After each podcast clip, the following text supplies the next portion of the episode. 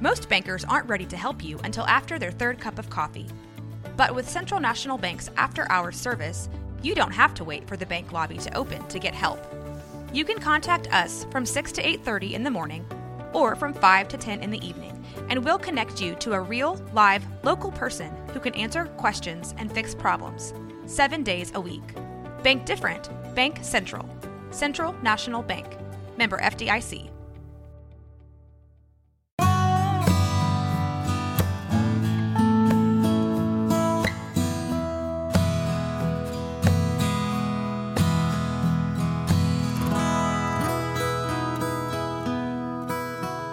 This is Central Texas Living with Ann Harder. Hello, everyone. I'm Ann Harder. Welcome to Central Texas Living, the podcast. With a firm belief we all need to catch our breath and learn to exhale, my guest, Sophia Strother, has a focus on breaking the cycle of domestic abuse and sexual assault. Sophia founded Learning to Exhale Restoration Strategies, L L C. She's authored Sophia, I'm Back, and Taking My Life Back, a nine-week workbook. And she's also creator of the documentary reality series and radio podcast, Our Journey Alive, that follows the lives of survivors of abuse. Sophia, it is wonderful to have you here. Thank you so much, Ann. It's a pleasure to see you again. I know, I know. Yeah, to... You know, it, we're kind of like a butterfly coming out of a chrysalis. You know, we're just sort of exactly. coming back to life. Exactly. I have talked to you many times mm-hmm. on Central Texas Living. I don't know how many times on the T V show yes. you came and guested. Yes, for Juneteenth Family Fun Day, various different things that we would do in the community. All those great things.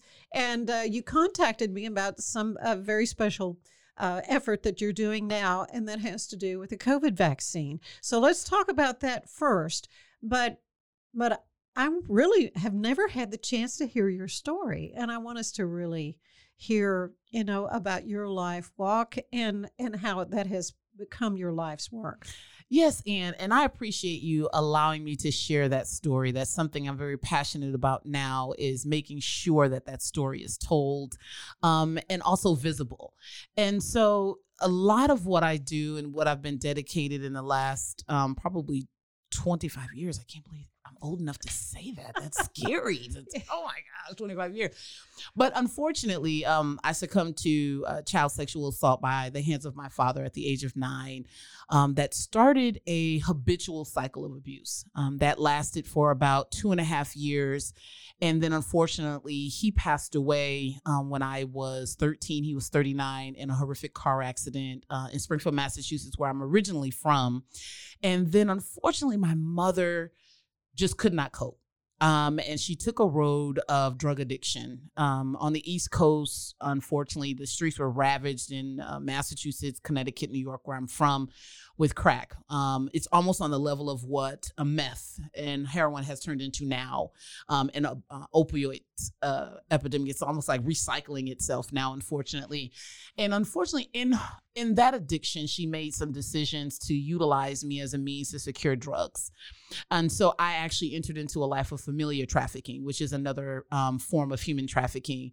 So from the ages of about twelve and a half to about fifteen, um, we had relocated here to Texas. This is where I got introduced to Marlin and Waco, Texas, um, in those ages. And that's where the abuse primarily took place, in Marlin, um, in Waco, uh, in the early nineties. Um, out- Unfortunately, um, I had became pregnant by one of her uh, drug dealers um, at the age of fourteen, um, had my son um, at fifteen. I was a junior in high school um, at Marlin High School at the time. And um, it actually was the breaking point for me to say, I need to get away from my mother. Um, if not, I would turn into, I said, I'd either be a prostitute or I'd be dead. That's something that I actually quoted in my book, um, Sophia, I'm Back. And I reached out to my grandmother, who was still in Massachusetts, and I said, Nana, you, you got to come. You, you got to get us out of here. And so on October twenty-first, nineteen ninety-five, myself and my three-month-old child left my mother and left Marlin, Texas, went back to Springfield, Massachusetts. And I was back and forth. I couldn't shake Texas. I, I, it was just something about it to where literally um, for high school. I'm in three different yearbooks: Marlin High, Waco High School, and then Springfield uh, Commerce High School.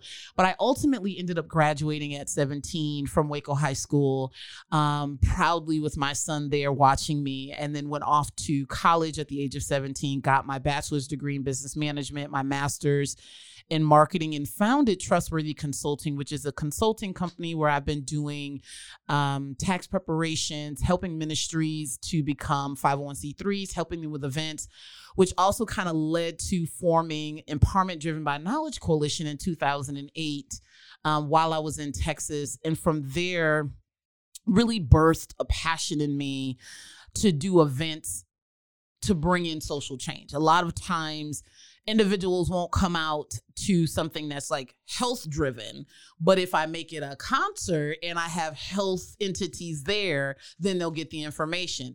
Thus the co-founding of Juneteenth Family Fun Day in Waco in twenty eleven. And that really has been a true labor of love between myself and ninety-four point five The Beat. We have partnered with that every year since its inception. And we're ecstatic that we're going to be able to do it again um, this year on June nineteenth at Brazos Park East. That's kind of been our home now uh, since twenty twelve.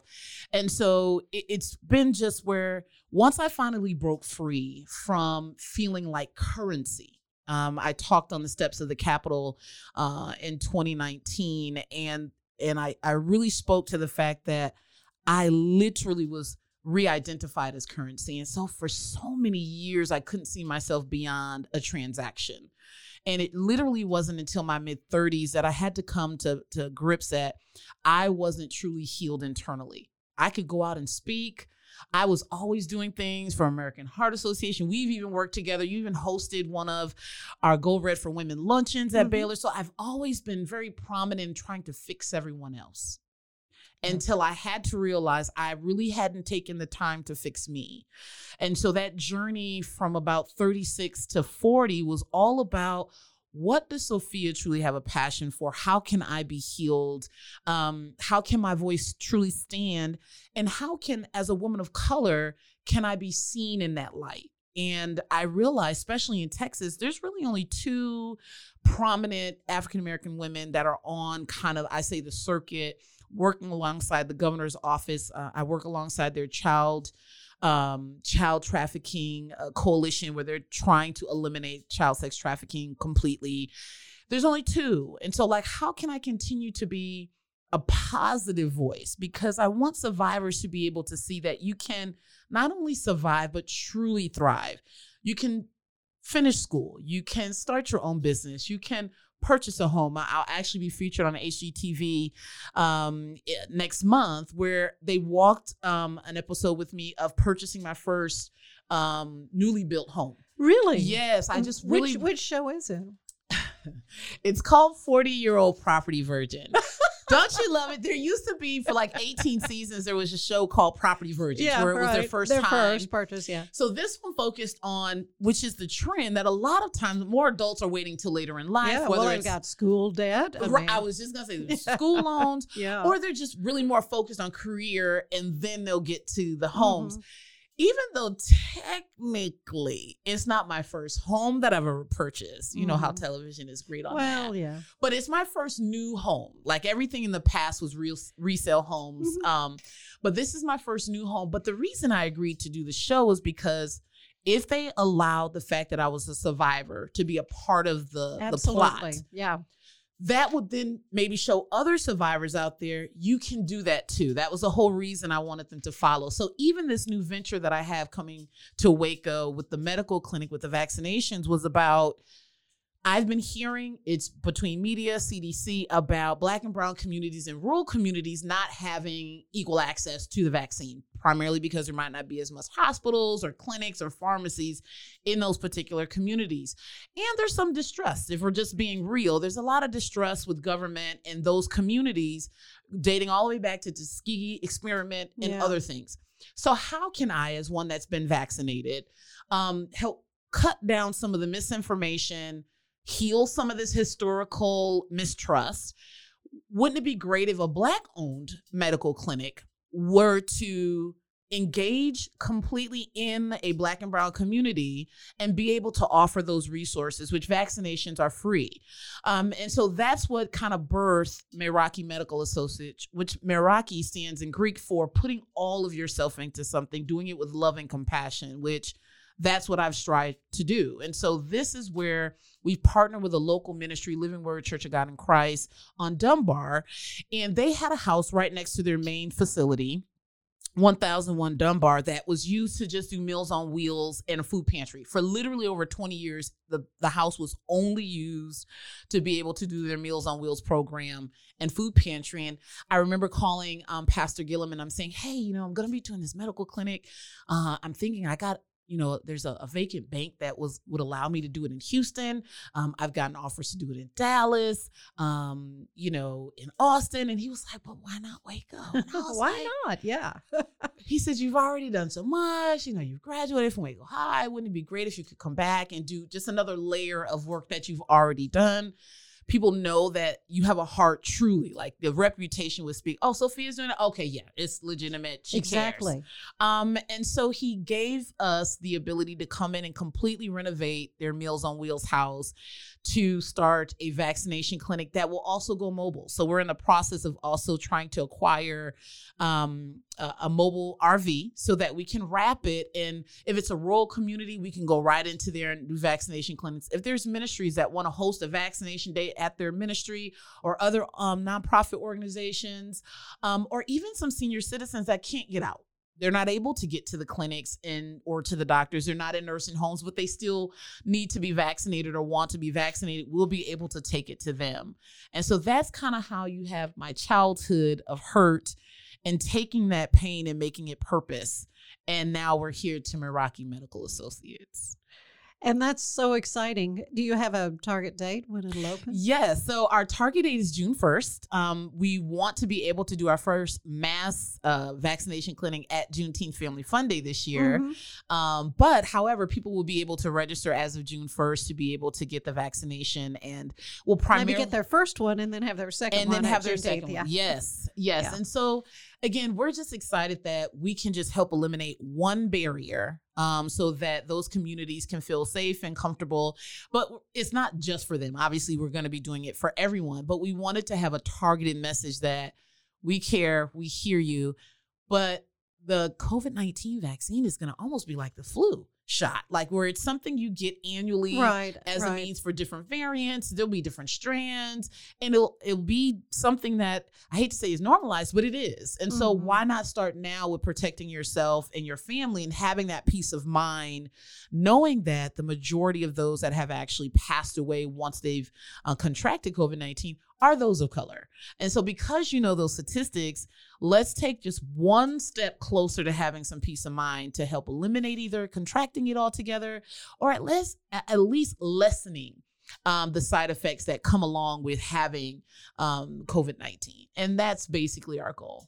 Well, you also provide other medical type help besides COVID no vaccines. It's no, just going to be just COVID. COVID vaccines in the beginning. So our goal is that we really want to target and focus through the summer mm-hmm. of, of trying to get as many individuals vaccinated. Obviously, we're not near the herd immunity yet, but the more that we can work on the educational piece of it. Like, let's educate. Let, let's tell you the truth and not the media campaigns or some of the propaganda that's out there or holding on to the past. We really want to make history history and move forward and kind of starting to trust again that these things can be safe. All things come with side effects. Even the regular Tylenol that oh, you take oh, yeah, has yeah. a side effect. So the flu shot. I mean, can, everything yeah. has that, right. but the overall good outweighs any of those side effects. Mm-hmm.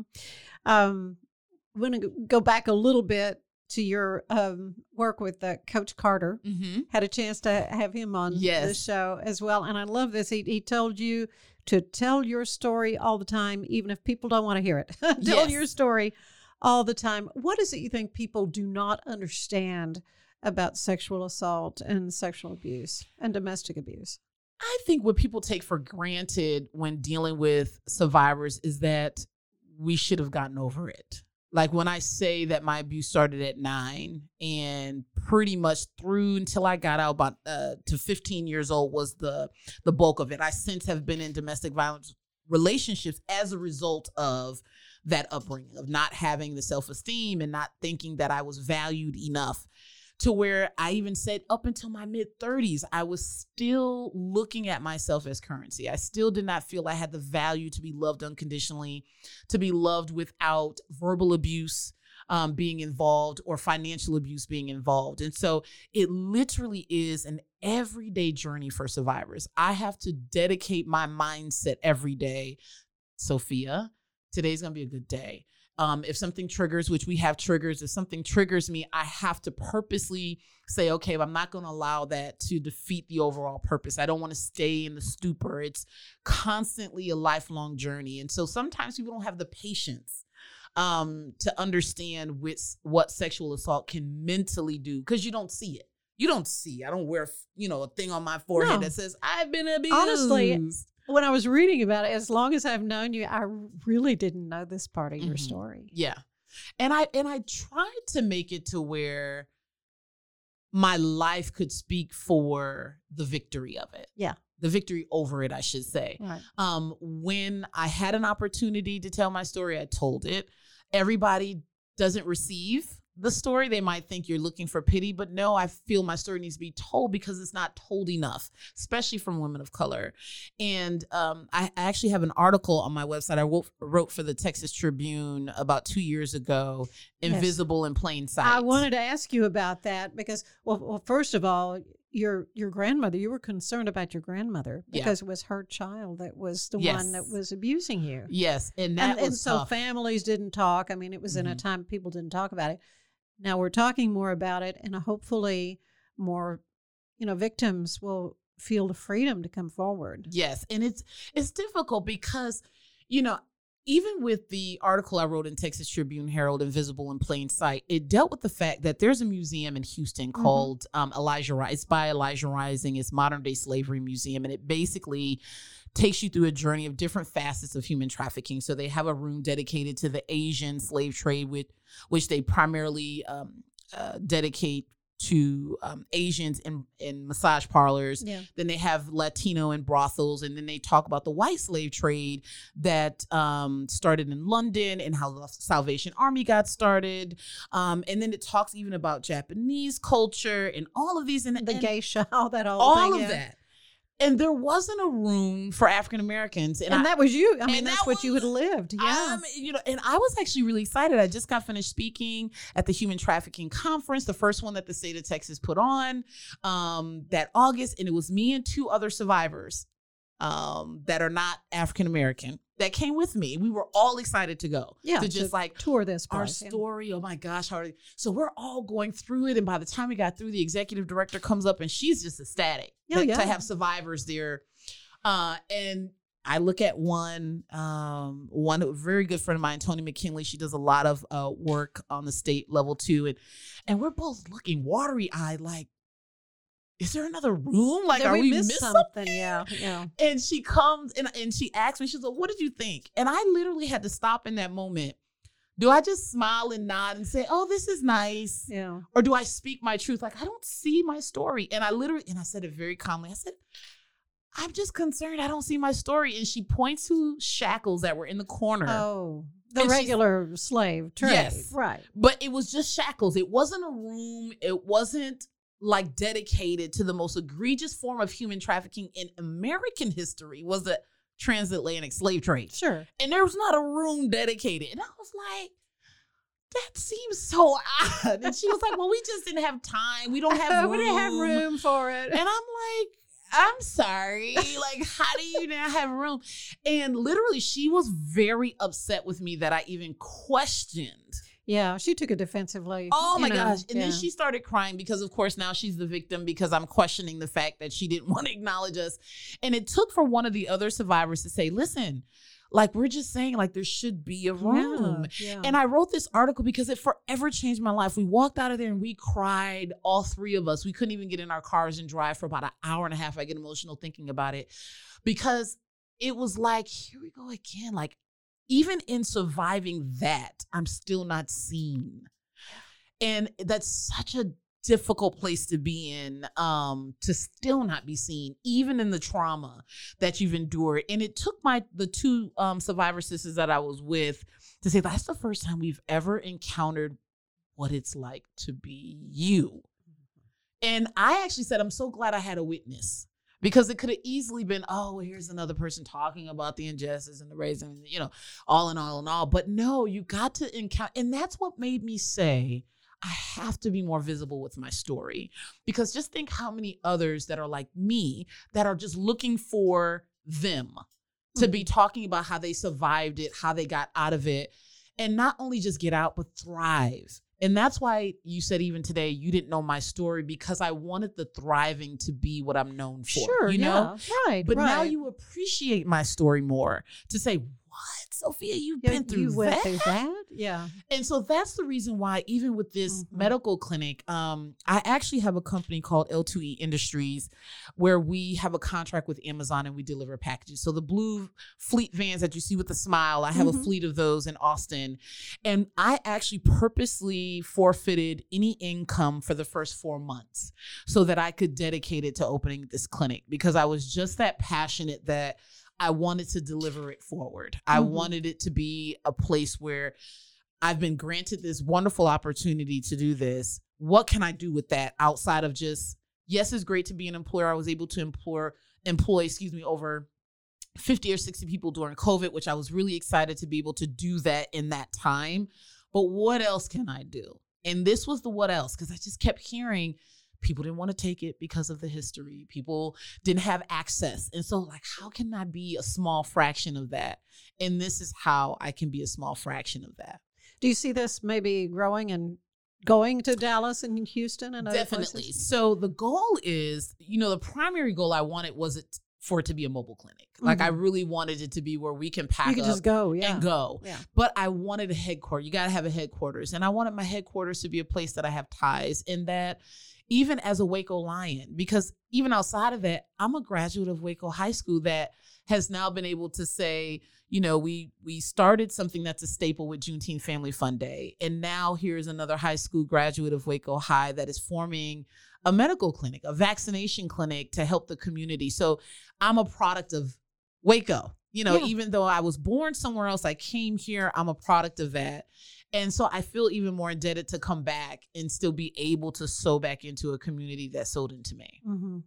So in Houston, this uh, this museum, did it, how did they fix it? They didn't. What? It's not fixed. Actually, it's funny because she told me, well, I'll take your card, and maybe when we go to revamp the museum in two years, we'll call you.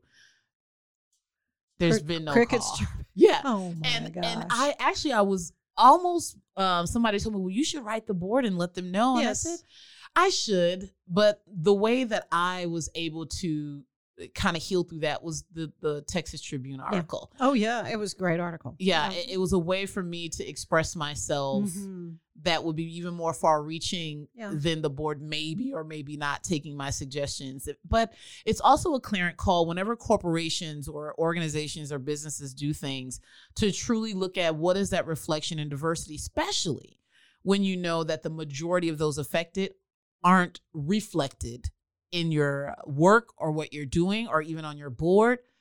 That's a problem. Mm-hmm. Mm-hmm. How can folks help you with this?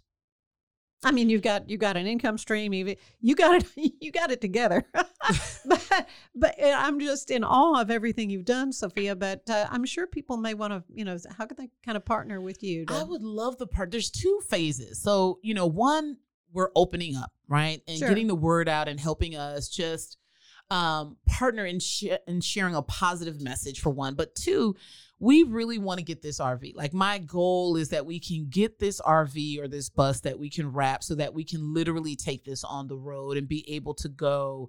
So if I want to set up and go to certain parts of Mart, or if I want to go up on the way to Dallas and stop in Waxahachie or other areas that may be affected, we can just, all our R Ns, our L V Ns, which we're in the process of hiring, we got uh, two on board. I need to get at least five more on board, but we can all be able to get on this and go and meet the need, mm-hmm. wherever the need is in Texas, because we'll be able to serve Texas. And so Central Texas is my main priority. So really from Dallas down into San Antonio, and San Antonio is not considered Central Texas, but that's off that I thirty-five corridor. Um, that is really our focus. But right now, building out of Waco, I want to get this R V. Like, I made it a personal mission, like whatever I need to do. I used to fundraise for American Heart. I used to fundraise for T S T C. And now I'm fundraising for this vaccination clinic because it's very important. It's really important because everybody needs to be invested in vaccinations or the herd immunity, because it affected, as we know, thousands of businesses. No, let me say that. Millions of businesses. Mm-hmm. It affected millions of people's homes and livelihood. COVID nineteen stopped us dead in our tracks. No, and did. So we're wanting to help get a, ahead of the curve in that, to where if a variant comes, okay, we have enough herd immunity to where we can just do a booster shot yes, or something right. like that. But until we get more of the community buy-in, that is not an option. Right. Right. Well, I'd like to end these visits with a, a little questionnaire, mm-hmm. similar to the one the uh, late, great James Lipton used on Inside the Actors yes, Studio. Yes. And we'll start off. What is your favorite word? The first thing that came to me was bravery. And it's primarily because almost every facet of my life, it took me being brave to do it. I'm getting emotional thinking about it. It took me bravery to come out and be transparent about a past that a lot of people people would have hid. I had to be brave to even try to hold people accountable for that. And then to make the financial investments I've made in several different things that we've done in the community took bravery. Yeah, you're going to get me emotional now. What is your least favorite word? Quitting. Yeah. I just... It's not even in your vocabulary. It's not. So I try not to do it if I can help it. What turns you on creatively, spiritually, emotionally? I love the collaboration. I think even when it comes to spirituality, you know, even scripturally, it talks about where there's two or more. Uh, everything is about partnership and collaboration, and everything that you do, um, having... You know, no matter what you believe in, but I believe in Jesus Christ. So, you know, having him with me, um, that's the collaboration. But even all the things that I've done in community, I can't do it alone. We can't do anything per se alone. Um, and so collaboration, I just love partnering and coming up with something that's innovative and out the box and like, let's go for it. Why not? What turns you off then creatively, spiritually, or emotionally? What turns me off are individuals that are very singular minded.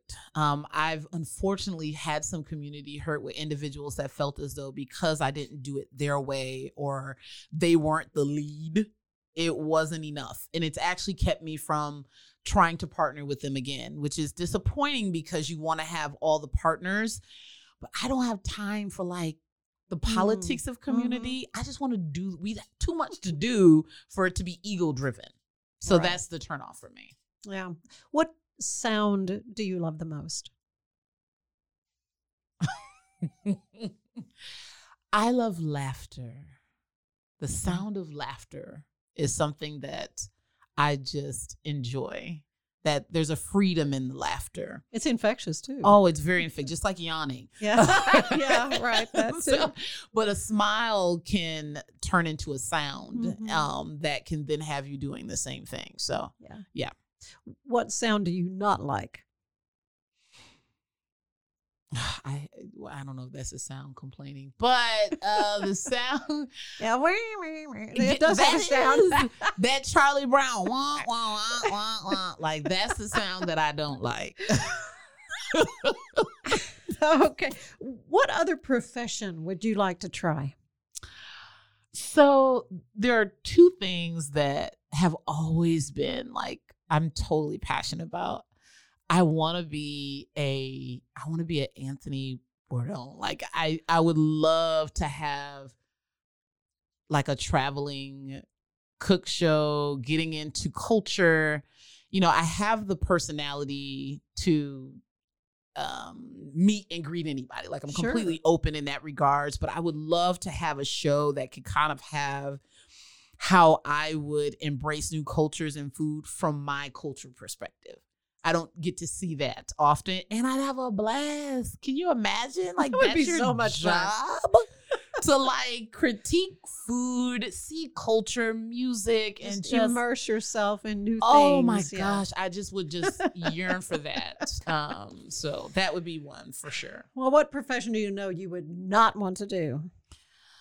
Yeah, I saw a documentary on National Geographic about the sanitation workers underneath in New York City that do the sewer. I give them like all props in the world. Every we need it, but that was yeah. something like I could never do. And I've been to New York, lived in New York. I could just ne- I couldn't even see myself doing it. So I give them all the shout outs and kudos in the world. Well, finally, what do you want to hear God say when you arrive at those pearly gates? Well done, my good and faithful servant. Well done. Not, I know you not, but well done. That those are the words that I think a lot of us yearn to strive for. We're not perfect, but he knows our heart. And so for me, just being a good person and trying to take care of many people as I can in my assignment, that's my goal. Sophia, you are a joy yeah. always to get to be with you and to, to hear the new things that are happening. Do not be a stranger. Get I will in touch not. anytime. and and again, so um, June first, mm-hmm.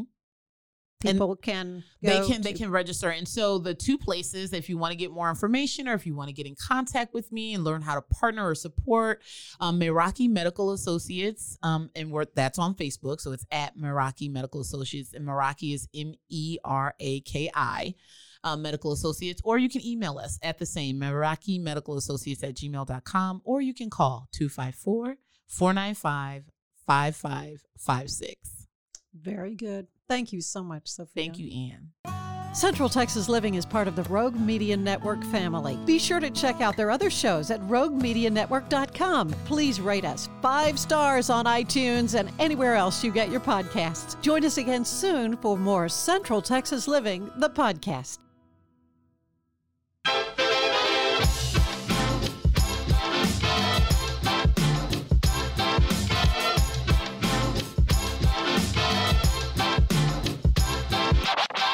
and thank you for tuning into K N O W Waco. I am your host, Debbie, here to help you get in the know about Waco.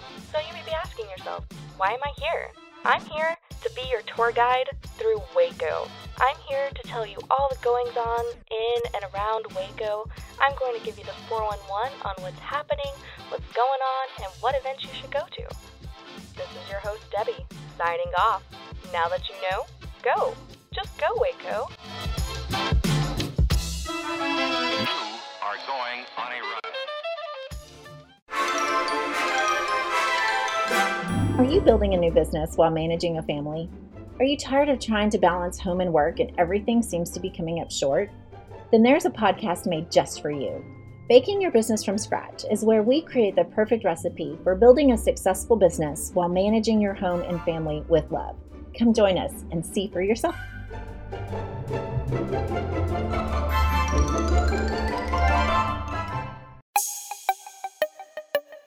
This has been a Rogue Media podcast.